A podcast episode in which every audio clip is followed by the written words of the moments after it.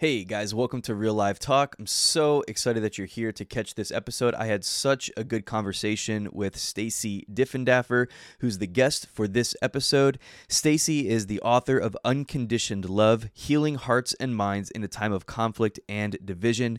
She's passionate about breaking down the walls that divide us and creating safe spaces to have healing conversations. Stacy shares her story about how she was the victim of sexual abuse as well as other varied kinds of trauma throughout her life, and how she's experienced the transformational power of the love of God. And now she's helping other people all around the world experience and walk in healing and freedom.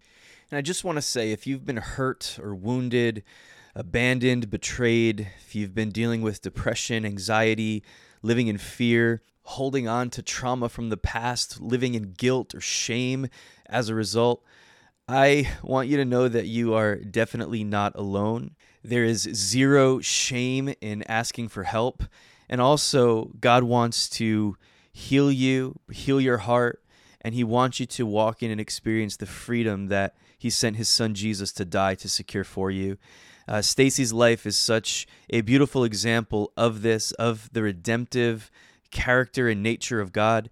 And uh, I know that you're going to get a ton of value out of this conversation. If somebody comes to your mind as you're listening to this, maybe someone that has experienced some kind of trauma in their life as well, consider sharing this episode with them. Stacy just did such a good job at breaking some of these things down, and I uh, really believe it will be a blessing to them. All right. Well, again, thank you so much for being here. Bless you as you listen to this conversation with Stacy Diffendaffer.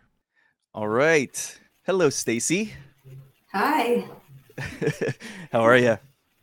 I'm great. How are you doing? Awesome. I'm just excited that you can hear me. Uh, we had some technical difficulties at the top of the show here, but uh, we're good. We're rocking now. We're rolling. So, yeah. Stacy Diffendaffer, really, really appreciate you. I'm pumped that you're here. It seems like we've been trying to make this uh, podcast happen for a while now, right? Oh yeah. yeah. yeah, but, uh, life gets in the way sometimes. yeah. yeah, absolutely. Absolutely. But I really do appreciate you. I appreciate your time. Thank you for joining us. I'm really excited for what we're going to talk about and all of the mm-hmm. value that uh, that we're that that you that we're going to be able to bring to listeners today and anyone that hears this podcast in the future. Uh, I've had the opportunity to hear uh, just by conversation through conversation with you um, and uh, just also kind of following you on social media and stuff like that to hear a little bit about your story and some of the things that have happened in your life in your past and stuff like that. And uh, really just excited for what you're going to be able to share to us and really just the life and the value and the healing and everything that uh, that's going to come out of this. So i'm really excited. Before we jump into it if you would just maybe share a little bit with us about who you are yeah I, i'm an author I've written a book called Unconditioned Love Healing Hearts and Minds in a Time of Conflict and Division. Uh, I also uh, have some rental properties that I uh, I remodeled with my husband, which were really fun projects, and we um, we rent them out now. So those are the things that keep me busy. I'm I'm married to a wonderful man named Jose, and uh, we have a little fur baby named Peanut. So it's kind really? of my life right now. Yeah, that's my baby. What what exactly is Peanut? He's a Tibetan Spaniel. So he's oh, yeah? about twelve pounds. Yeah, lots of personality. that's awesome.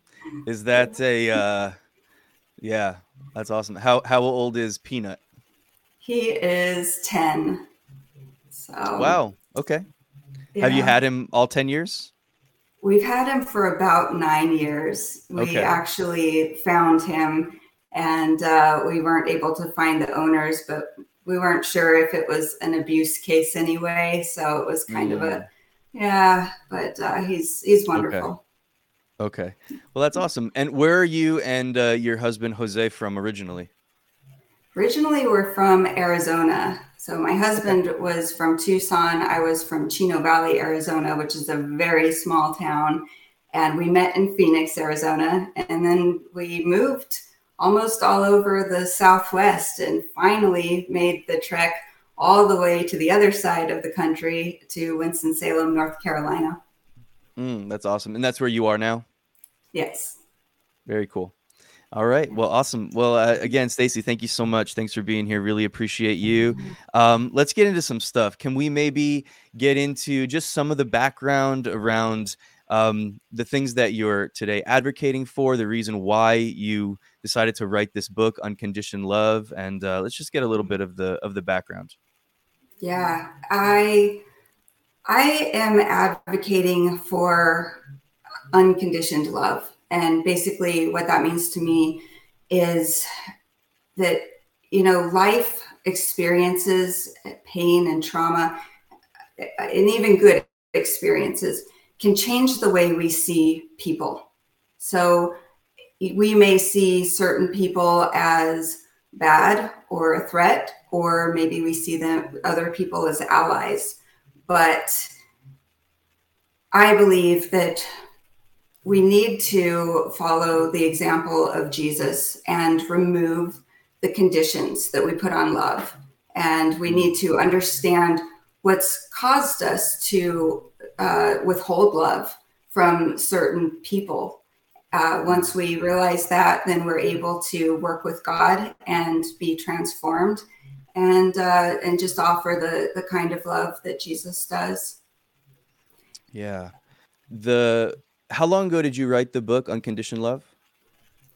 I started writing it a little over three years ago, but uh, just published it this May. Okay, awesome. Good for you. It's so it's so interesting. The the first book that I wrote, um, I wrote it like I think back in 2013 or maybe it was 14.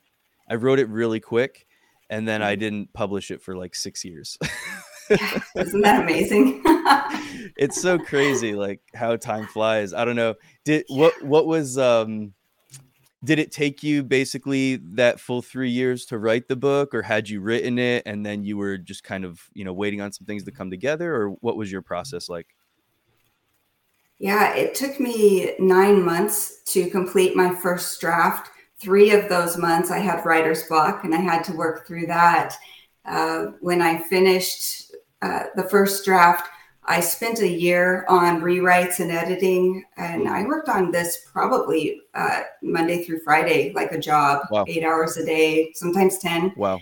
And uh, yeah, I found my publisher after uh, after a year after I a year after I finished my first draft, and then from there I did countless rewrites and editing for the entire year, right up until publishing yeah. Well, uh, let me let me do this. I I don't normally do this, so if it doesn't work, we'll we'll figure it out. But I want to just kind of I'm going to pull this up on the screen just so for anybody that's watching can can see it. This is um, the book on Amazon. So again, the author is Stacy Diffendaffer, and the book is Unconditioned Love. Stacy, this book I was I was looking um, just on Amazon and. Uh, really just some really great reviews of your book. I mean, I was really blown away as to like the response and to what people were saying. And uh, I am reading it as well. Um, I'm in it. I haven't read the whole thing yet, but I, but I'm in it. And um, if I could, Stacy, if I could, if this wouldn't, uh, you know, um, I, there's an there's an excerpt from your book that I would like to read, if it's okay. Um, yeah, you please. mind me? You don't you don't mind me doing that? Okay. um, because I really do. I think that this is really really powerful. And even though in this particular excerpt excerpt, I, I struggle with that word.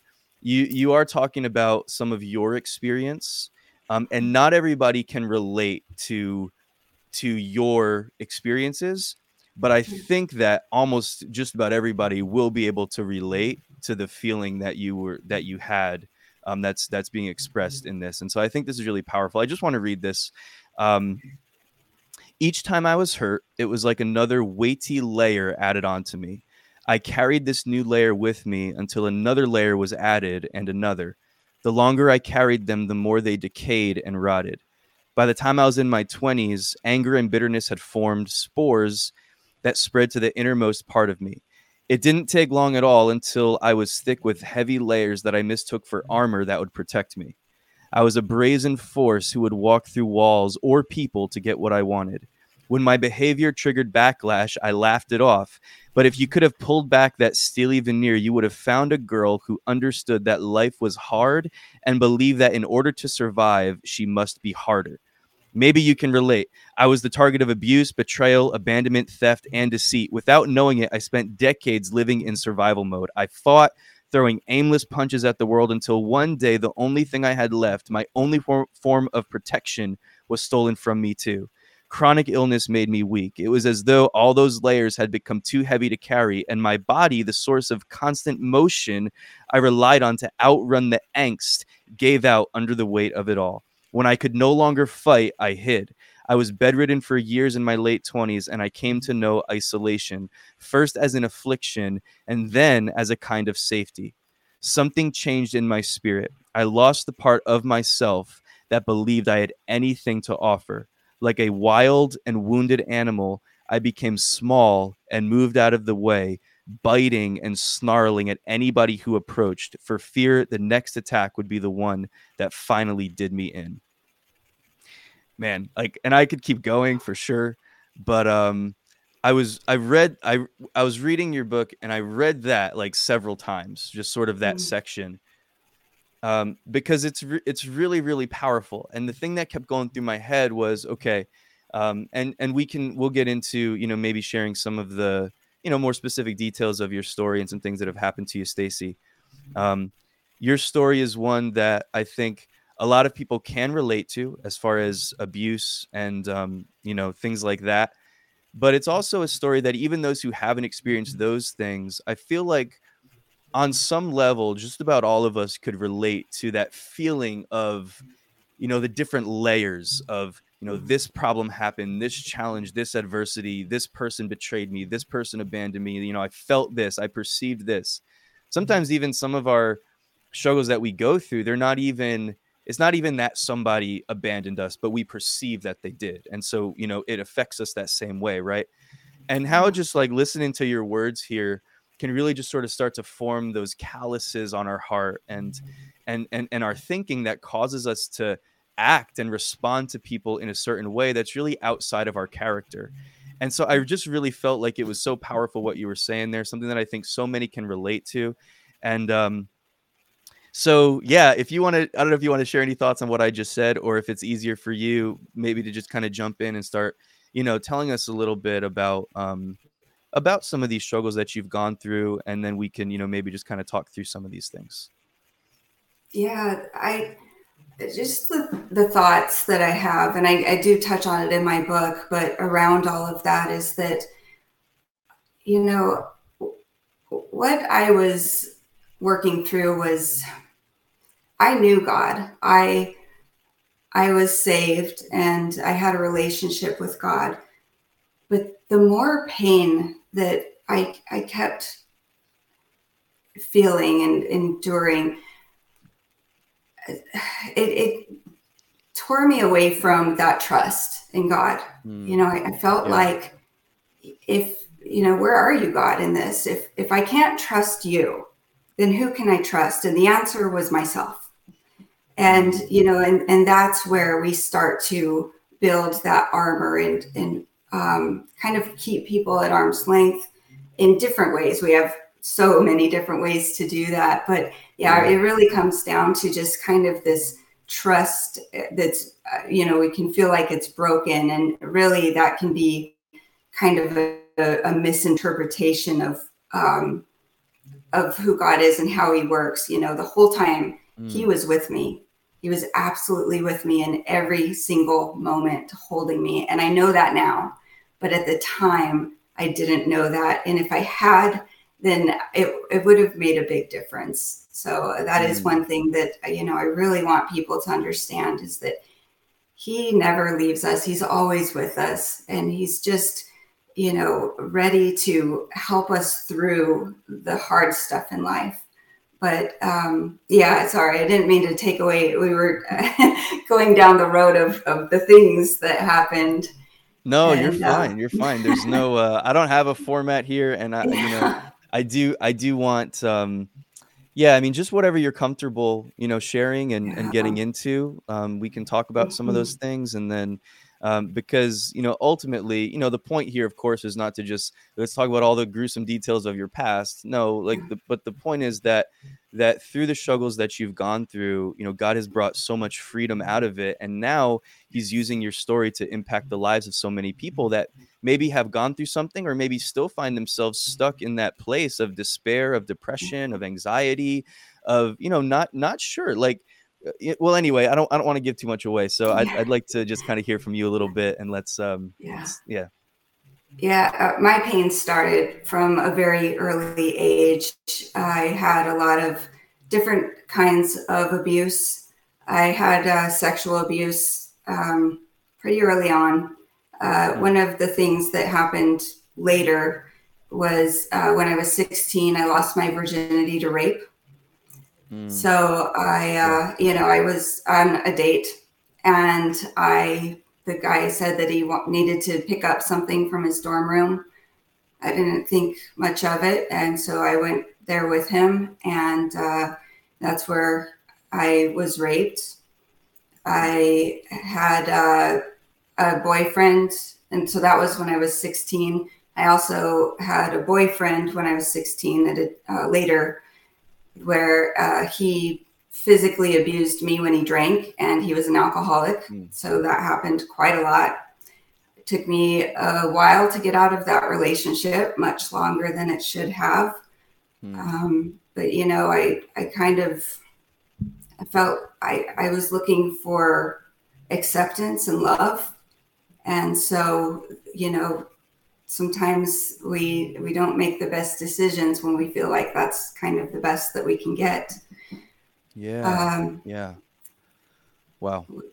And uh, there, I later I worked for a search engine optimization company, and the CFO of the company became friends with me, which made me feel really good. It made me feel good that he thought somebody of such high stature in a company would you know want to be my friend and value me. So yeah. Uh, yeah we just hung out for months. And one day i told him that i was having a hard time paying my bills. I i did i was really scared. I didn't know how i was going to pay my bills that month. And i wasn't asking for help but i was just confiding in a friend he told me that he would pay my bills if I reciprocated with a sexual act. I told him, no, I'll figure something out. He stopped talking to me, and two weeks later, I lost my job. So uh, mm. that was painful. yeah. And, uh, you know, I was, um, I was roofied a, a man attempted to rape me by drugging me. And I was so incredibly sick. I should have been hospitalized. I was wow. probably the sickest I've ever been in my life. And uh, thankfully, my friend got me away from the guy and he wasn't able to rape me. Uh, another time, a friend stole $25,000 from me we were going to invest wow. in a real estate deal together. Mm. And I didn't protect myself. Uh, I didn't enter into a contract. I wrote him a check for $25,000 and mm. I never saw the money again. Wow. But so, you know, a lot of hurt. And I came to an unconscious belief at some point that all of the pain I've experienced has come from men. So right. that must and mean that not, not not to interrupt you, Stacy, but yeah, and yeah. maybe not every not I guess not every one of the circumstances you just mentioned, but most of them were people that you knew, right? Like people that mm-hmm. were supposed to be a friend or supposed to be a boyfriend yeah. or you know someone that you were supposed to have been able to to a certain extent trust or confide in and yeah. then of course they just completely you know manipulated and misused your trust to get what they wanted yeah. out of you yeah yeah that's Sorry, a great going. point no it's a it's a great point and it, it does make a difference too because that does uh, play into how you start to think you know i can't let people get too close because they'll yeah. betray me wow Yeah. Yeah, I I, th- I think you're absolutely right. I think that really does compound it because something that's so devastating, I think, in life is when trust is broken. Um, Mm-hmm. of course, going through what you went through at the age of 16 and losing your virginity to rape, um, if that happened at the hands of anybody, you know, a stranger, or obviously it's it's completely devastating, right? Yeah. Um, but when these things are happening at the hands of people where there's supposed to be a level of trust there, now what happens is okay, like these, like we talked about those layers kind of building up over time, and it Yeah. and and I would just imagine that the result is, well, how do I know I can trust anybody? How do I Mhm. know that I can open my heart up to anybody or open up my my life to anybody? and really you know give myself to to actually get to that place where i can trust somebody in my life because it seems like over and over again when i've tried it i've been like not just betrayed but betrayed in these like really gross and disgusting and demeaning ways you know is that yeah is that part of Yeah. the uh struggle Yeah. Yeah. yeah Absolutely. I mean, the guy that uh, raped me, I actually worked with him. And so, I mean, that, you know, again, to there's a familiarity there. Uh, well, what happened was the next day I knew that we were working together. So I came into work expecting a really awkward encounter, and uh-huh he wasn't there, but the police were. And they said that they were looking for him. He had a warrant out for his arrest for multiple rapes.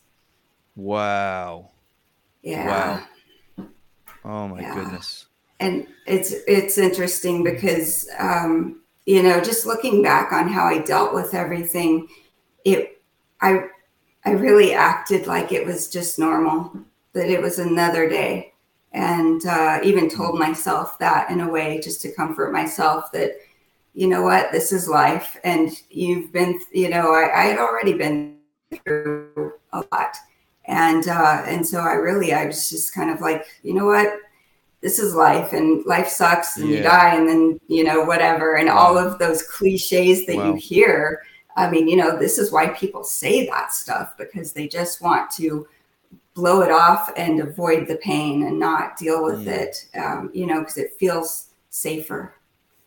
Wow. Um, don't feel like you have to answer this question if it's if if you don't want to. But I, I was just wondering, with the cops being there that day that you showed up to work after uh, this, you know, traumatizing experience the day before, um, did you did you ever did you ex did you tell them that you were a victim as well, or did you just kind of let them? They were already after him, and and did you just kind of let it go? Like, did was that something that you that you held on to and kept hidden for a while, or was it something that you brought out and told the authorities about? yeah i didn't tell them i yeah i hadn't even processed it yet you know i, I kind of I, I wasn't even sure if what had happened to me was rape because Wow. you know we yeah our Yeah. especially back then our culture um, made a point to you know when women came forward the questions arose well how badly did you fight how badly were you beaten up you know all of these Like things and the, the and answer stuff. yes Yeah. and the answer is what you know, a lot of times we just don't know how to respond and you're in shock Yeah. and you're hoping that whatever you do doesn't make things worse. And so yeah, it's there's it's so complicated and complex and when when there is victim blaming in culture it really just makes you think you know it's i'm i'm just going to um, you know move forward and just like anything else any other hurt you just move forward that's it you know Mm. so uh, but when it comes to sexual assaults it really takes a lot more processing i think than the physical abuse um, it Okay. there's something Okay. there that just it's not as clear Yeah. And did you? Because I know that this is a big issue. Like, Mhm. I know a lot of people um, that are sexually abused. They end up blaming themselves for it. Um, they end mm-hmm. up thinking, you know, that it was it was either all their fault or on some level it was their fault or I could have done this differently or I'm so stupid. Why did I do that? And I think that a lot of shame surrounds it for so many people because they really do sort of internalize it as something that that um you know that was somehow on the, some on some like really twisted level it was their fault. And uh anyway is that something that you dealt with as well? Yeah. Yeah. I i thought it's my fault. I mean you know i I didn't, I went back there, I went into his dorm room, and then, you know, just whatever happened, I kind of felt like if I didn't, you know, uh, that whatever I did wasn't enough. So it must be my fault. Yeah.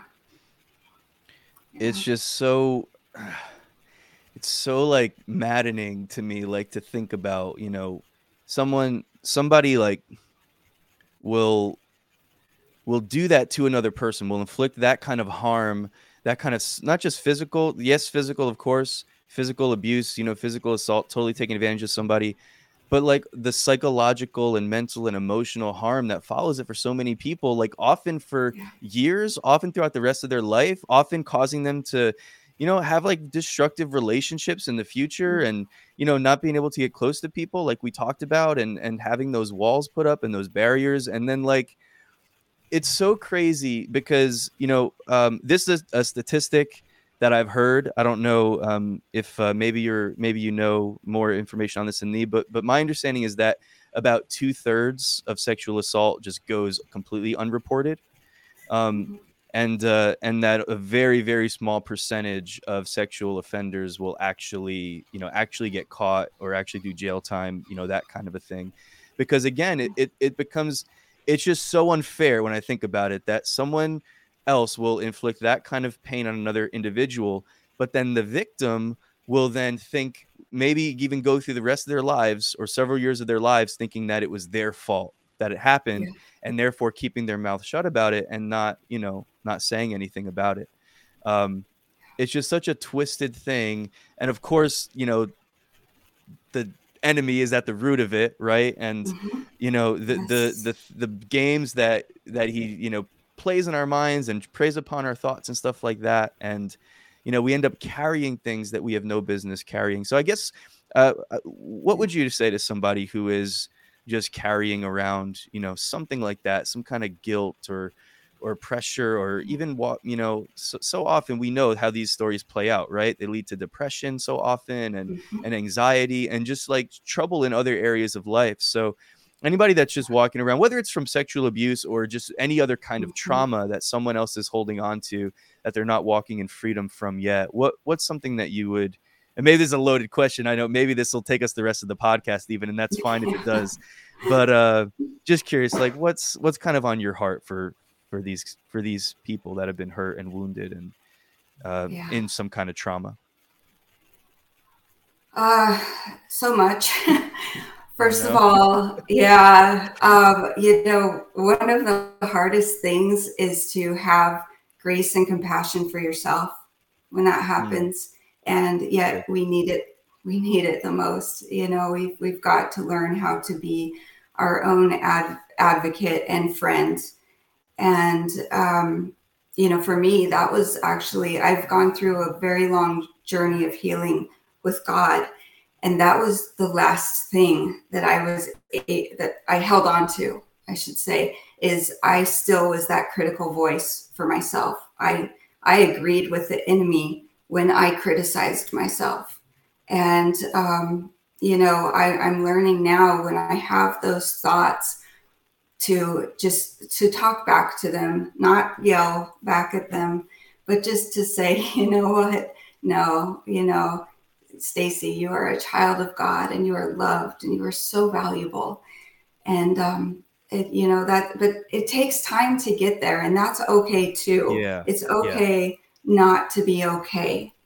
Um, but the very most important thing is to just seek help because you know we can't do it alone even working with God, we need that outside person who has who has training or has gone before us and, and has been through the journey to um, you know to be that advocate for us.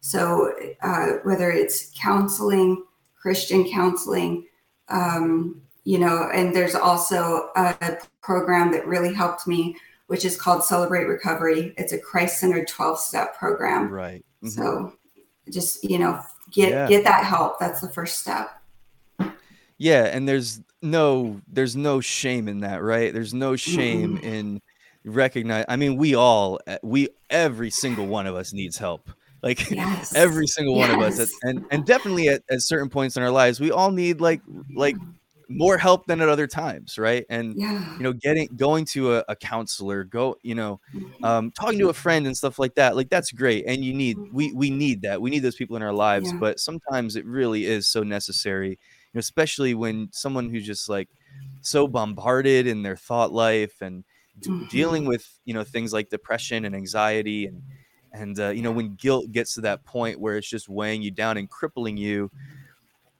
don't please don't he- don't hesitate don't feel ashamed or let anybody you know put you down or mock you because you need to seek some kind of help from a counselor or even professional help you know it's um, yes. um yeah like you're saying it's it's uh there's times in our lives where it's just necessary mm-hmm. yeah. should not let anybody put you down or look at you sideways because of that and if they do like you don't need that person in your life yeah, it's just yeah, uh, you know, it is about um, growing. It's about growth, and even you know, I mean, for for a lot of people, it's about healing first. But even for people who haven't experienced deep trauma, and I say deep because I think of COVID, and honestly, I feel like most of us have been traumatized by that in one way or another.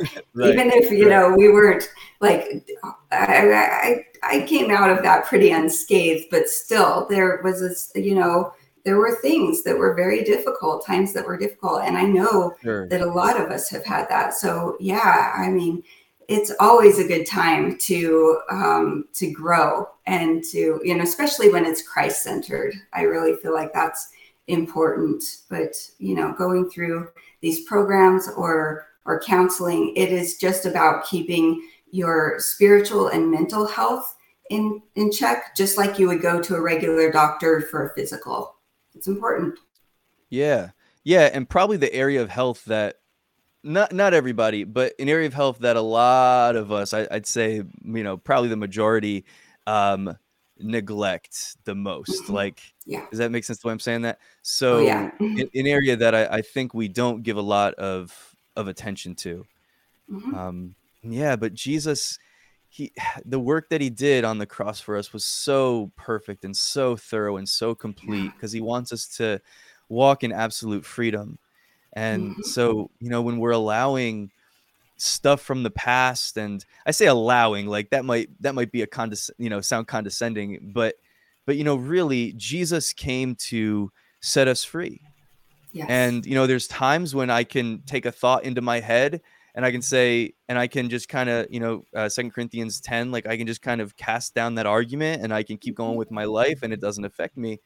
But if I'm going through something in my life where you know it requires more than that. It requires me to talk to mm-hmm. somebody. It requires me to get counseling. It requires me to you know whatever it might be to read unconditioned love you know what i mean? Like it requires me to go a little bit further then mm-hmm. um it's it's worth it right? It's it's worth it because you know your mental health your emotional health all of that is it's such a big part of life because you know stacy i think it's in those moments when we're alone. Like going back to that excerpt that i read from your book where you said it was like when when your physical body started when you started uh, being affected by that chronic condition in your physical body mm-hmm. to where now you couldn't move around as much as you did before in other words the way that i took that was you you couldn't distract yourself in life mm-hmm. as much as you could before that because you couldn't go as many places or do as many things so you were left alone with your thoughts probably a lot more often like i remember yeah. i remember going through that many years ago where i was uh just constantly like con- I never wanted to be home. I would basically get home like exhausted so I could just fall asleep and then get up and then get out of the house and do my thing because I never wanted to be alone with my thoughts because every time I was alone with my thoughts I immediately would just come under more guilt and condemnation, thinking that the things that were surrounding my life, the circumstances that were surrounding my life, were my fault.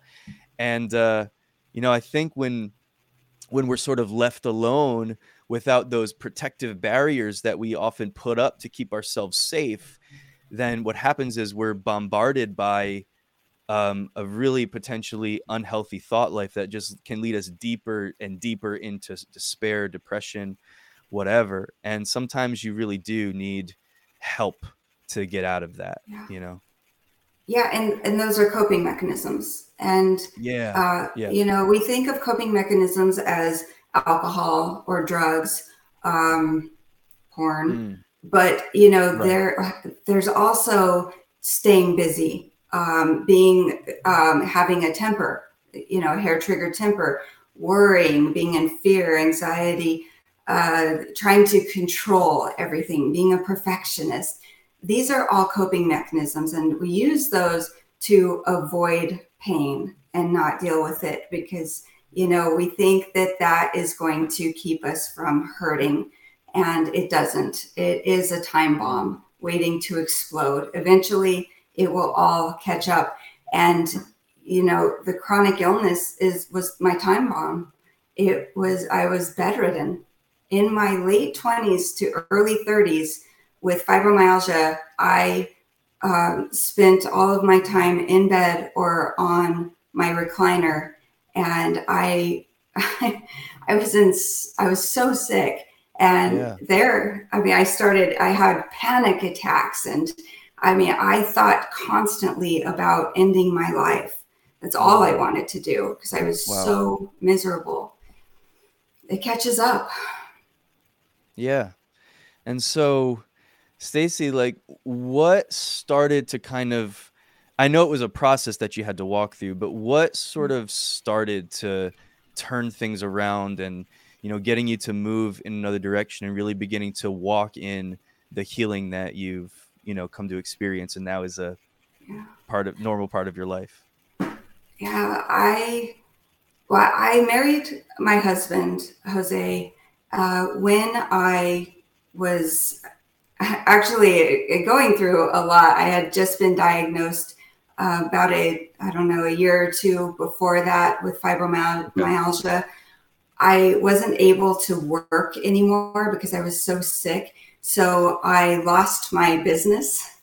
Can I stop you for one second? Could yes, you could you yeah. explain because I I have a very vague idea um, could you explain what mm. fibromyalgia is, like how it affects the body? Yeah. It is a nervous system disorder and it affects everything that the nervous system takes care of, which is everything. Yeah. so uh, it, yeah, you know, it um, it stops pr- producing the right hormones, which can cause all sorts of um, mental illness. Uh, it gives you chronic pain. Uh, for me, it was chronic pain in my upper body. So my back, neck, and head. I had migraines constantly. I my muscles were so tight that it uh, it pulled ribs out when I moved the wrong way. Really? Yeah, it there were oh um, it develops scar tissue, so your muscles are rock hard. Um, wow. It uh, let's see, fatigue, uh, so much fatigue that it feels like you're just unable to accomplish a small task. Um, yeah, that's you know, there's there's a lot tied to it, and then it causes stomach problems and all sorts of things. But it it really affects so many different areas of, of physical well being okay. and mental. Yeah. Yeah. Wow. Yeah. Well, I interrupted you, so uh, yeah. I appreciate I appreciate you um, yeah. just letting me know, you know, what that entails. I don't I don't even know if if I should say this or not. It's it sounds like it sounds like like a lot of those physical things that you were describing. It sounds a lot of like what was probably going on internally, mm-hmm. like in terms yeah. of you know describing the you know the the tightness and describing um, you know, just like different aspects of it, the way that that it was affecting your physical body, it's probably a lot of, you know, what was going on internally as well. I'm not I'm not saying there mm-hmm. was a, a connection there uh, necessarily. I'm just saying like, you know, if all of that that you were already going through internally in your mind, those walls that you were building up, and and just everything that was going on, all of those things just kind of layering upon each other, and learning how to sort of have that hardness and that toughness about you, and walking through life that way for so long, and now it's like, you know, you have this stuff affecting you in a physical way as well that becomes you know, physically debilitating. Um, so anyway, uh, you keep going. We were talking about how you had yeah. met your husband and all that was going on. Yeah, well, just to um, touch on what you were saying, I am. Uh, yeah, I've I've read that that it that's where chronic illness really stems from is trauma okay. that's unresolved. Uh, so yeah, yeah, it's I'm reading right now a popular book called uh, "The Body Keeps Score," I think it is, and and he's saying a yeah, lot yeah, of yeah. that. Mm-hmm. So yeah, and I'm not surprised. I I do talk to a lot of people with fibromyalgia, and they've had trauma at some point in their life, whether it's a car accident or something. Um, so I, I wasn't aware of any. I wasn't aware of that at all. It just sounded like the way you were describing it. I was like, it sounds like mm-hmm. sort of almost like a physical manifestation of what she's been mm-hmm. carrying, you know, on the inside. Wow, that's oh, interesting. Oh yeah, yeah. I mean, I, I was it, it was in my head. Like, in other words, just that constant like pushing back those dark thoughts, or or trying to um, not hear the thoughts that you know my my body wanted to tell me, or in my stomach, you know, just the knots of, um, of yeah. being, you know, and, and my back. Yeah, just the tension, constant wow. tension uh, yeah, it's so yeah. No, you're you're right on about that. every yeah. every once in a while, I get one right. so all right. So keep um, yeah, keep going, Stacy. Thank you. Um, so yeah, I, I lost everything. uh, lost my business, my home, all of that, and uh, I met my husband really when all of that was happening. I kind of I knew it was happening. Um, and I I was honestly surprised that he even wanted anything to do with me because I was I felt like I was such a mess, uh, but he did, and um, yeah, so we we got married, uh, but my health got worse when we got married, and um, and we both began to change too. We it was like everything all of our baggage caught up with us. You know, we were in the honeymoon stage before we got married. Uh-huh. And then when we got married, it was like that was over. And we we just all of the baggage that we both carried caught up with us. So I I was now bedridden, like even worse, and we couldn't have any fun together. And uh, he worked out of town every other week. So he would come home just exhausted from that and sure. the house would be a mess because I couldn't even take care of myself while he was gone. I, I could barely eat, like feed myself. And um, yeah, so, you know, he'd come home, house is a mess, and I am a mess. He, I'm just crying and just wishing life was over. And mm. he is thinking, I am young. How is this my life? you know, and he didn't know yeah. how to deal with it. Who does? It, it's an impossible situation. Sure. It's a dark and awful situation. So we he basically would let me know that I didn't sign, you know, that he didn't sign up for this, and he he just didn't want to be in this situation, and and I was terrified that he was going to leave me. So uh, it was it was bad, and um, I you know, I I constantly prayed to God, but my prayers were God, heal me miraculously or take my life. In you know, right. and um yeah. and, and at that time, take my life was the that would have been to me an act of mercy. But God had something so much bigger for me uh, that I just couldn't see. And um, so one day I was, I decided to read the Bible from beginning to end. I just, you know, thought I'm going to do this. And I got to the point where Moses asked God to show him his glory, and he did.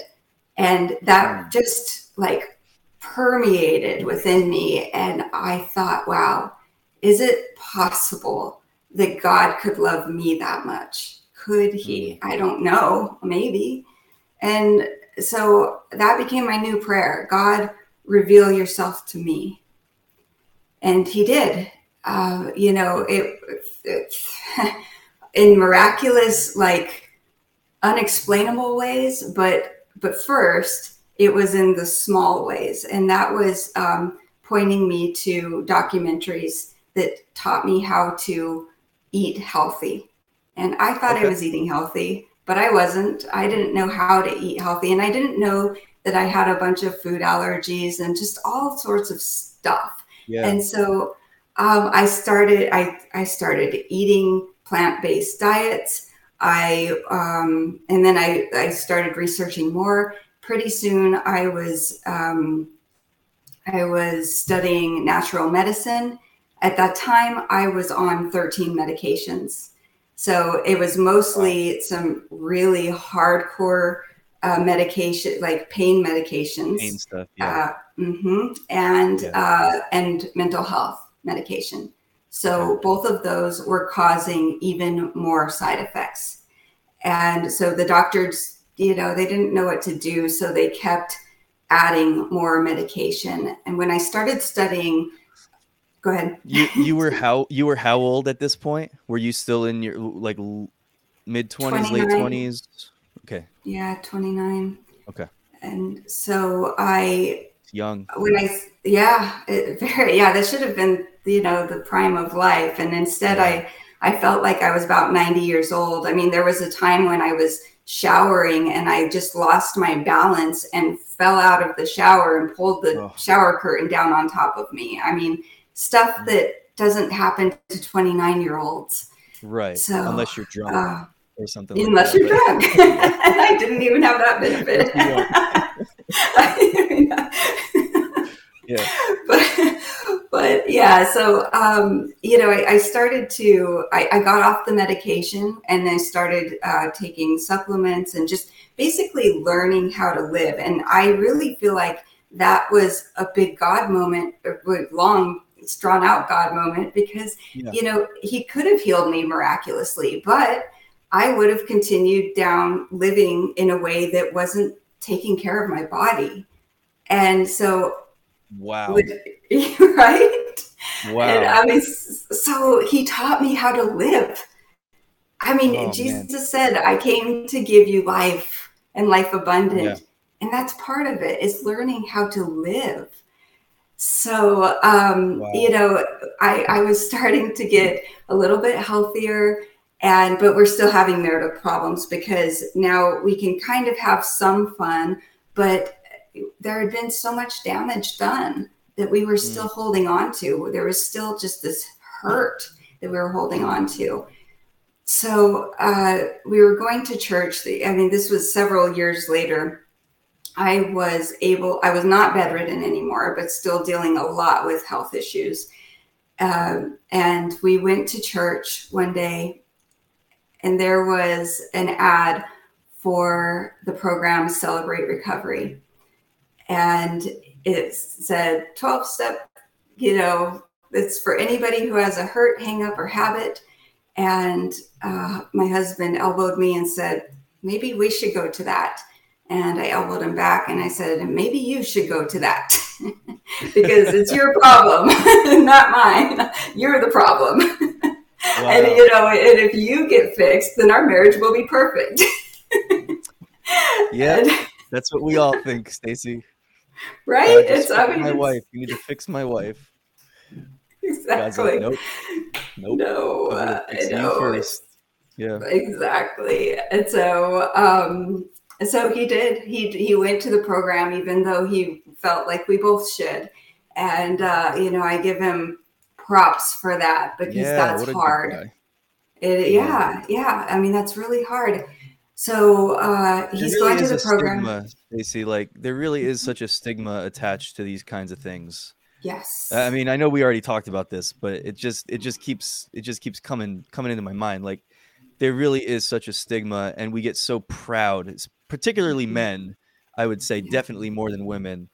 Um, you know, but I think I think all of us can definitely have that that those pride issues that really keep us from walking in freedom because we're unwilling to do something different. We're unwilling to admit that we need help. We're unwilling to, you know, open up with somebody. And you know, I don't believe in like just sharing all your, you know, baggage and dirty laundry with with everybody, but mm-hmm. you know, there definitely comes a time where we do just need to talk. We need to open up. We need to be willing to let that pride go a little bit so that we could really experience what he has for us. I mean, God can, as you said, really just supernaturally reach into your life and intervene and change things around mm-hmm. in a mm-hmm. moment in a miraculous way. Yeah. Like he can do that. And I, you know, I've seen him do that for so many people.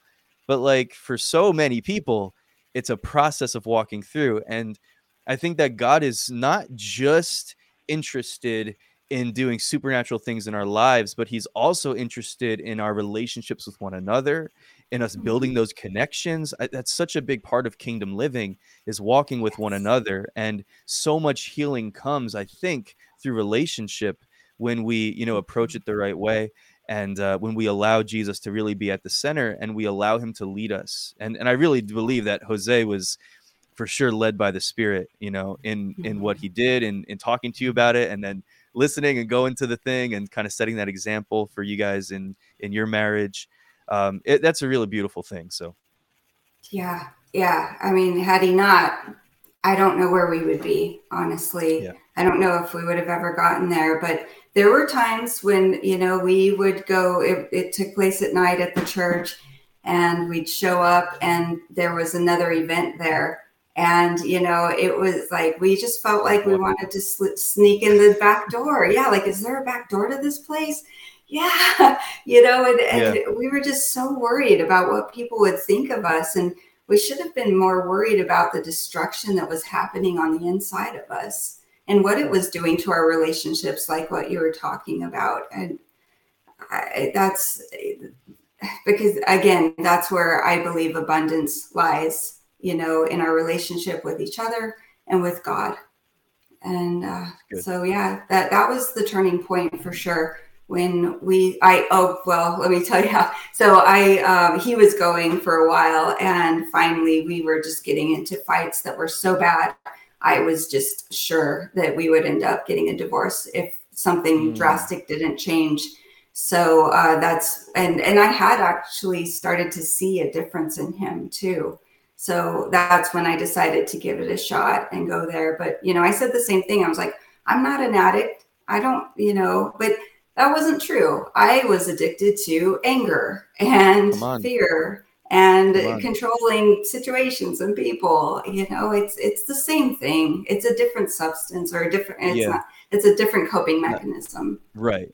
Yeah, it's anything that anything that kind of gives you that that sort of release like when you're when when pressure hits you and then that sort of like this is my this is my reward this is the thing that yeah. makes me feel comfortable this is the thing that mm-hmm. makes me you know feel relieved for a moment whether yeah again whether it's pornography or it's some kind of a mm-hmm. substance or if it's that like twisted place you go in your mind you know like we can mm-hmm. be, become so addicted to worry to like to drama to fear like we can be so addicted to it. I, I talk about worry a lot because I think that worry is this thing in our that we do. It's like this place we go in our minds where we're just trying to keep control of our circumstances by just like weighing them out and playing out the mm-hmm. scenarios and what if this happens and we we just sort of live in that in that what if sort of a state because it gives us this sense that we're in control that we're in charge of it and whether we re- we whether we recognize it or not because it feels very negative. So we mm-hmm. wouldn't think that that's something that we're you know addicted to but i really mm-hmm. think that that we do. We build those sort of like i don't know if they're neural pathways or those things that we build mm-hmm. up in our in our mind that place that we go where we're just like this is our go-to. And whenever we mm-hmm. become overly comfortable in that place that's destructive, I think we could co- we could consider that eh, something that we're addicted to. Yeah, know? yeah, absolutely. And I, I remember something came to mind where, um, you know, I I would just whenever I was uncomfortable, I would want to blame uh, and I usually it was always my husband because he was closest. So, you know, and yeah. I, there was one point where we were driving to celebrate recovery meeting, and we were late, and I was really worried about how it would look for us to walk in in the middle of this, you know, especially when somebody's giving a testimony. That's the last thing you want to be interrupting because it's so sensitive and personal. Mm-hmm and so I was really worried about walking in on that. And I just started yelling at him for stuff. And it just, I had that aha moment that I wouldn't have had had I not been in the program. But my aha moment was, oh my gosh, I'm not angry. I'm scared. You know, I'm worried. And so when we're able to actually correctly identify what we're feeling, we don't need the we don't have the need to blame other people which you know that's it's pretty it's kind of something that's prevalent yes it happens yes. a lot yes. and i think instead of just sitting in the discomfort uh, you know we want to blame because that as as brene brown says that dispels our discomfort mm. at least temporarily yeah for sure for sure yeah yeah yeah. So you were saying that because of the fact that you were um, in this, because of these things that you had already been sort of beginning to walk through, you were able to recognize in that moment that your anger was actually coming from a place of fear. Did I did I hear yeah. that correctly? Wow. Exactly. And I think I think that so I think that just about all of our uh, all of our coping mechanisms come from fear honestly. I mean you know if you think about it anger trying to control. Mm-hmm. yeah it's just you know it's fear. And yeah. Yeah. And so uh, i know i know something that you you do talk about a lot in your book is is love you know mm-hmm. and so perfect love casts out fear and right. you know i i've um I've yeah, it's something that I've been, you know, saying for a number of years is like we're always motivated, I think, by one of these two things, by love or fear. Yeah. And fear is always all fear is always based on a lie. Mm-hmm. And you know, we look at the enemy is the father of lies, right? And so, you know, he's always going to try to manipulate in a way, and that's what fear does. Fear yes. manipulates you, but but love love sets you free love frees you up to mm-hmm. be who you really are you know you, even if you just think about it in uh, in our relations uh, with other people the way that we it, approach people and the way that we treat people you know mm-hmm. fear if i'm motivated by fear and i'm having a conversation or i'm i'm getting to know stacy diffendaffer like i'm i'm motivated by fear i'm probably going to be looking for okay what can stacy do for me you know, what can Stacy mm-hmm. do to, you know, prop me up or, you know, what can I do to get the most out of this relationship because fear causes me to look inwardly and to promote yeah. myself. Love does the mm-hmm. exact opposite. Love will cause me to say, you know what, like how can I get to know this person so that I can be beneficial to them? How can I serve this yes. person? And ultimately mm-hmm. that's always so much better for us you know it's better to give than receive is you know mm-hmm. just like a, on a very basic level it's like the the more we learn to serve people the more we learn to even even with like the, the more we learn to stop holding things back and allow people to see the real us to, to see who we really are the more impact we can have and then of course at the same mm-hmm. time the more freedom that we can walk in because again perfect love the god kind of love it casts out fear you know those two don't really coexist in the same place because fear runs from from it you know Mm-hmm. Yeah, so, that's exactly it. Absolutely. Yeah. So we're at this point now, and so you started going through the the um, celebrate recovery, and um, you know just begin to experience the freedom of God in your life, and so now you're you're also on this path where you're learning to eat healthy and all that kind of stuff. I love what you said. Um, I love what you said. It was such a powerful thought that like God didn't just of course God could have just supernaturally healed, taken all your pain away in an instant.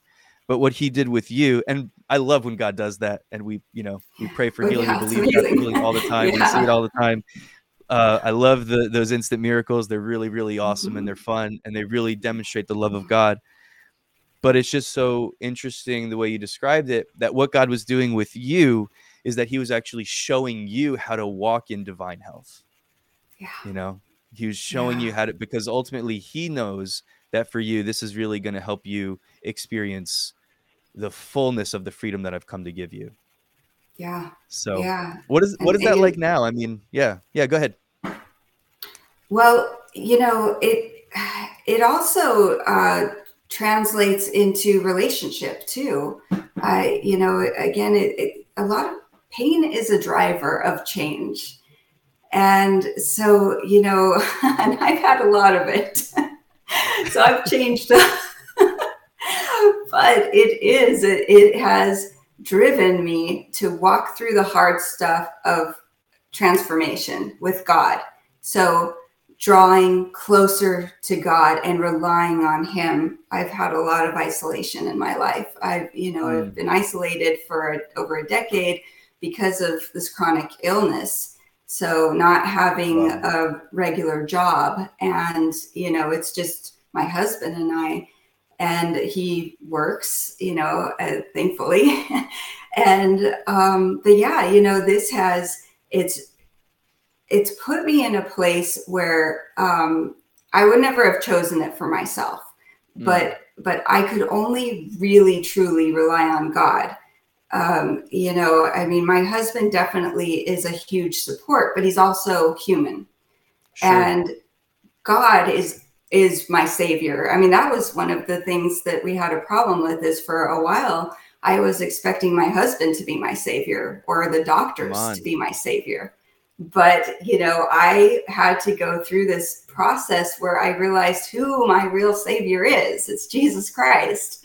so good. And yeah, you know, and I just, the relationship that I developed with God through this is, I mean, miraculous on its own and worth all of the pain, you know. But on top of that, um, God really showed me after I had been through a lot of this healing process and I thought I was good. he he showed me one day that um, you know I, I was having a hard time with somebody who again I felt like betrayed me and I was just hurting and I, I was just asking God, God, show me how you see this person, which is not a prayer that I ever really prayed before, but I think that was the spirit, you know, it's like telling Yeah. me which prayer to pray. Great prayer. That's great. Yes. I love that. And he showed me something I was not expecting. He basically showed me that, you know what, this is how you see people. And it was just sin and fault. And he's like, when you, all you can see, you know, or all you're looking for is sin and fault, you're not going to be able to see me. And when all you're pointing at is people's faults, you're not going to be able to point them to the solution, which is Jesus. Come on. It was life changing. That was one of those moments that I just, my whole world flipped upside down.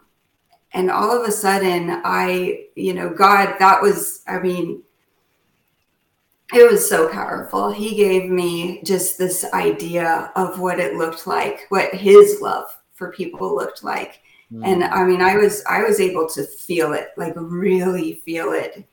And uh, from from that point forward, I, I, everything changed. I mean, for a month, I was kind of in this place of just not even being present here because I wanted to be back in that place with God.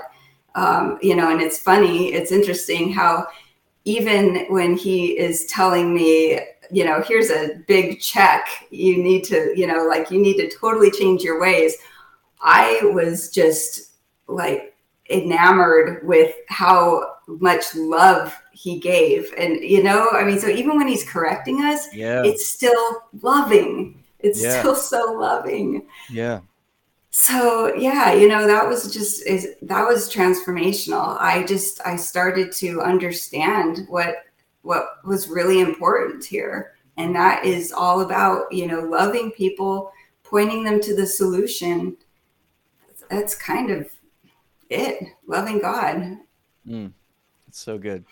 That's such a big deal. Like, ah, what if we could learn to to walk through life with people that way and and to see people that way that when we saw people our first thought wasn't you're a vaxxer or anti-vaxxer you're on the right or the mm-hmm. left you're you know you're with me or you're against me you believe this yeah. you're from that denomination you're from that like you're whatever you're one of those kind of people like, instead of all that if we could look at people and recognize like this is a this is a person that. God loves. This is someone who's created. This is an image bearer of God, whether they're saved or not saved, whatever. This is a person that God created, that God mm-hmm. loves, that Jesus died for. And so for me to walk up to these to somebody who might be different than me, think different than me, act different than me, look differently, me to walk up to that person with all these preconceived ideas of who they are and how whatever. Like what if we could actually and I know you're you're big on this is what which is why I'm bringing this up is like uh learning to honor people, learning to just honor people, not just honoring the people that we like, not just honoring right. the people that are like us, but just honoring people, loving people, demonstrating Jesus authentically to people in life. Um, man, how different, like how different our world would be, of course, how different our lives would be, how much more I think mm-hmm. joy we would have if we could learn to be more generous with the way that we approach people, with the way that we give our time to people and our energy and and uh, even our, our words and our language and our demeanor and stuff like that. You know what I mean? Oh yeah, yeah, I, I, absolutely. I, it's just you know I, I think about what is our testimony. You know, is our testimony about self protection and what's good for me, or is it about you know jesus and what he can do for other people which right. points to them right? Uh, yes. You know yeah and you know that points to them. It's it's just about seeing the, them the way god sees them which you know like what is their potential? How did god create them to be?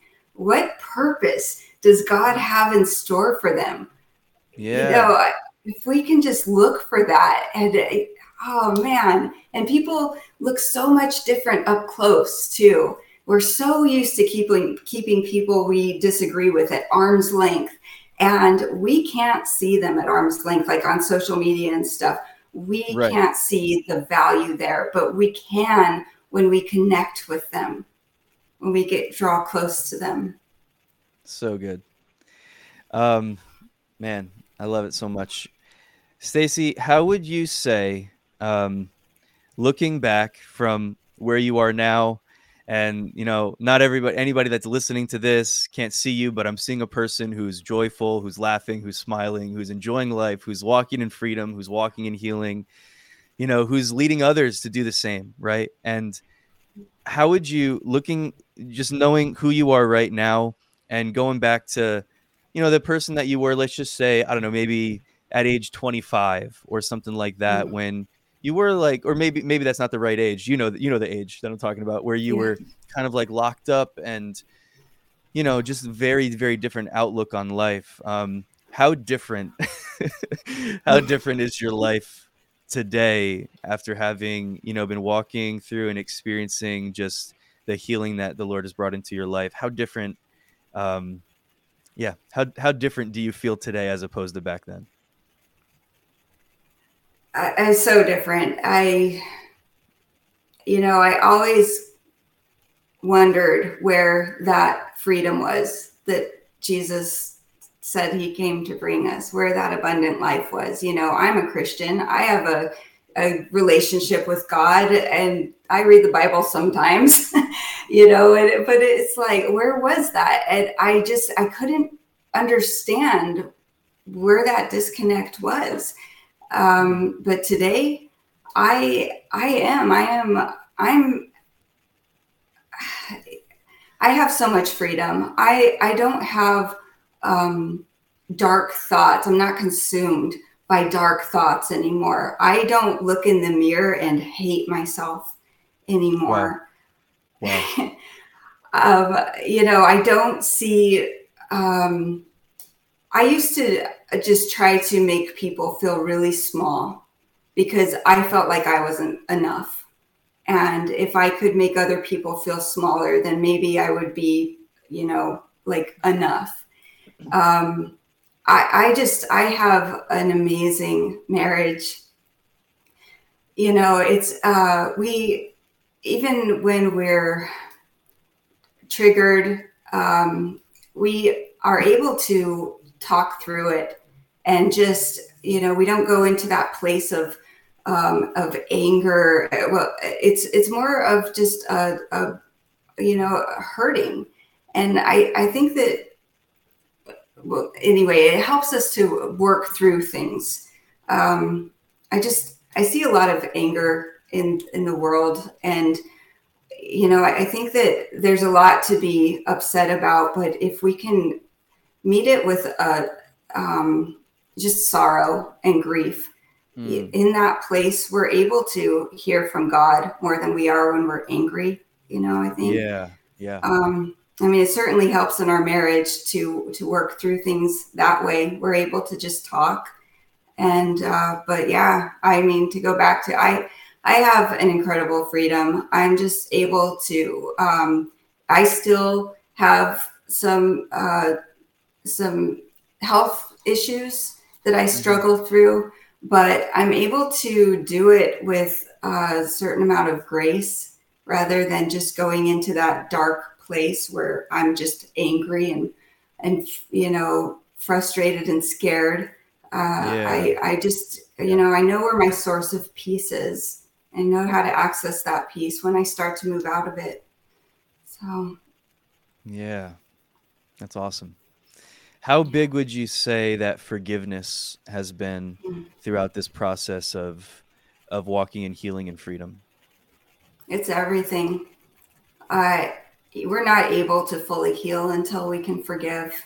And I was able to forgive all of the people who hurt me. Uh, and, you know, it doesn't make what they did right, but that's it, it makes it, it makes it right in here. Like you know, I'm, when I, it allows me to just let go of it and and not be controlled by it.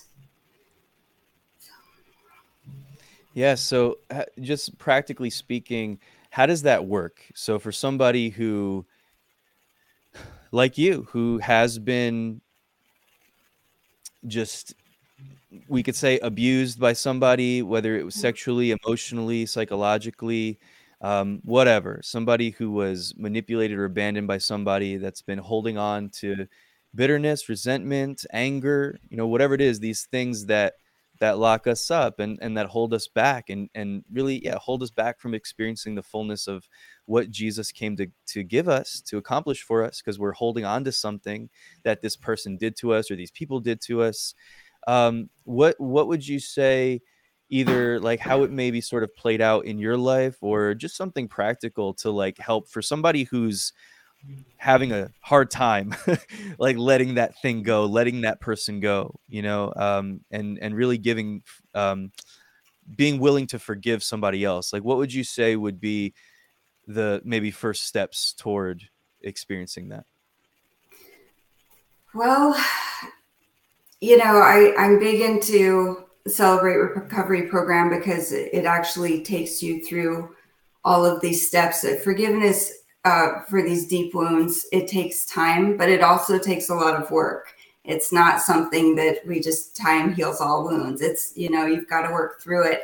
So, um, one thing I would say is to uh, really spend time praying for the person uh, when we pray and speak blessings over the people who have hurt us, it actually starts to change our hearts toward them. Mm. Uh, I've noticed that. And, you know, um, praying the prayers, I would say, and blessings that I would want for myself. That's a, an easy way so that, you know, you're not manipulating the prayers because that can kind of happen.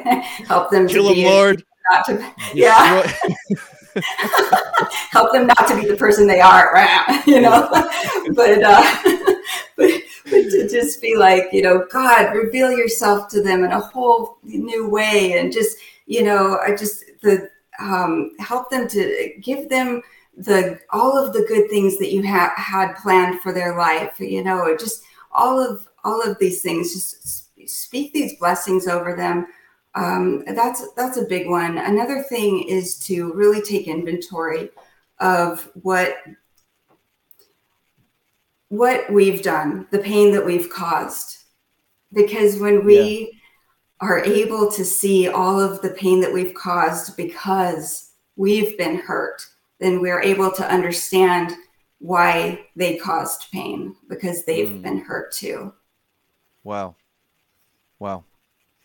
Something I, I, think that's just been helpful for me in my life uh, mm. too, with dealing with forgiveness, forgiving people that have wronged me or whatever, is uh, recognizing that like I, I I think that if if we'll just first of all start with this place where we're willing to forgive, because sometimes yeah. you know someone who's been really deeply hurt or abused or something like that by a, by another person I, a lot of people get offended with this conversation stacy right like mm-hmm. have you experienced yeah. that people get offended when you say well yeah.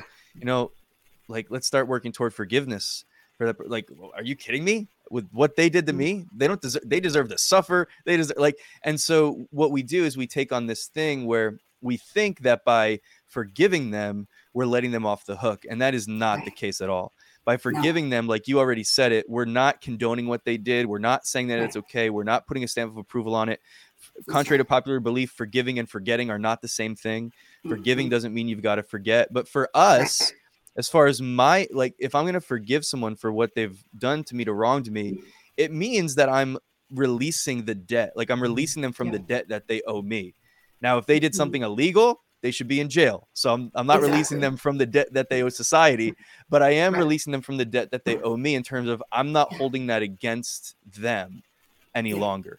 It does not mean that what they did was okay. And so I right. think just kind of like maybe as a first step, getting to that place in, you know, in my mind for me is like, okay, God, I don't know how to forgive this person yet, but I'm mm-hmm. willing because, yeah. you know, he forgave us. Like, I, I think that mm-hmm. that's help. I don't know. It's been helpful for me. Like, God forgave me mm-hmm. when all of these things that I've done, I've hurt myself, I've hurt other people, I've, you know, what, like all these things that I've done, He forgave me of all of it. Yeah. And, you know, being like recognizing His example in that too, even. And I think grabbing that and saying, okay, mm-hmm. if you did all this for me, no questions asked, then I should at least be willing to to give the same to those the the other ones that you've created that you love that you want relationship with even if they're not you know walking with you right now or whatever um yeah yeah yeah yeah, and yeah like you said ask you know ask god for that help. I mean this is something that we need that supernatural help. But when we continue to ask god for it he'll give it to us. And or even if we need to take the step at you know asking god to um, make me willing to forgive. But i think that even when we come to that place where we're willing but we haven't fully forgiven then um, you know at least god sees our hearts in that too that we really do want that. We're working toward it and that's good. Yeah yeah. Uh, Stacy, this might be my last question for you. I just wanted, uh, just wondering, like, when you started to write your book, Unconditioned Love, um, I know that you had already walked through healing in your life at that point when you you know when you sat down you started writing and you went through that process of writing the book. I know that you had already experienced a ton of freedom in your life.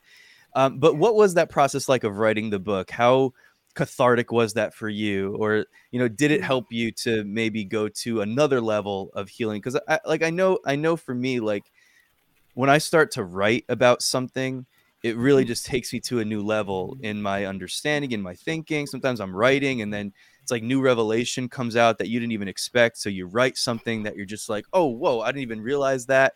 And God speaks to you through it. And so just wondering, was that something that was going on through that process? Oh yeah. yeah. I, I, I cried all the way through it. Yeah. um, yeah, good tears. Um, but it, it was, it was because God was speaking to me through it. And, you know, and it was just, it was healing, uh, but it was also just this next level of transformation. Um, so yeah, it was absolutely amazing. I, you know, God continued to show me new things through this process. So it was, mm. it was amazing. And I think that that is, like you said, so true for, for authors is that, you know, we write it because we've been through this transformation, but the writing process is another transformation. Yeah. Yeah. And do you think, yeah, I think I think when we when we write, it really helps to solidify a lot of our thinking on certain mm-hmm. things, right? And so, yeah. do you oh, think yeah. that that would be a good process for someone else who's not even considering being an author or publishing mm-hmm. anything, mm-hmm. but maybe who has gone through trauma or experienced, you know, some of these things in their past to to write about it, whether it's just journaling or something like. I mean, I think journaling is always good for anybody anyway, because mm-hmm. I I think that that's just a good. I think that it's good. I think it's a good way for us to especially you know when we're walking with the Lord, I think keeping track of things that God's speaking to us and stuff like that. Yeah. But uh, what do you think about that? Is that something that you ever discuss with people or talk with people or recommend to someone who's maybe got some trauma in their past and you know maybe learning to get to that place where they can they can write about it?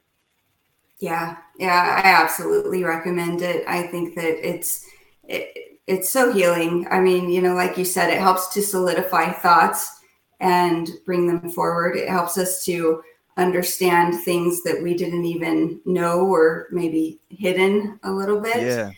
And yeah, just um yeah, just work through it with God, but I think that that is a really important step. Just yeah. So good. Well, Stacy, I love your website. Uh, I love the name of your website, ownyourvictory.com that is just that's just cool. I love it.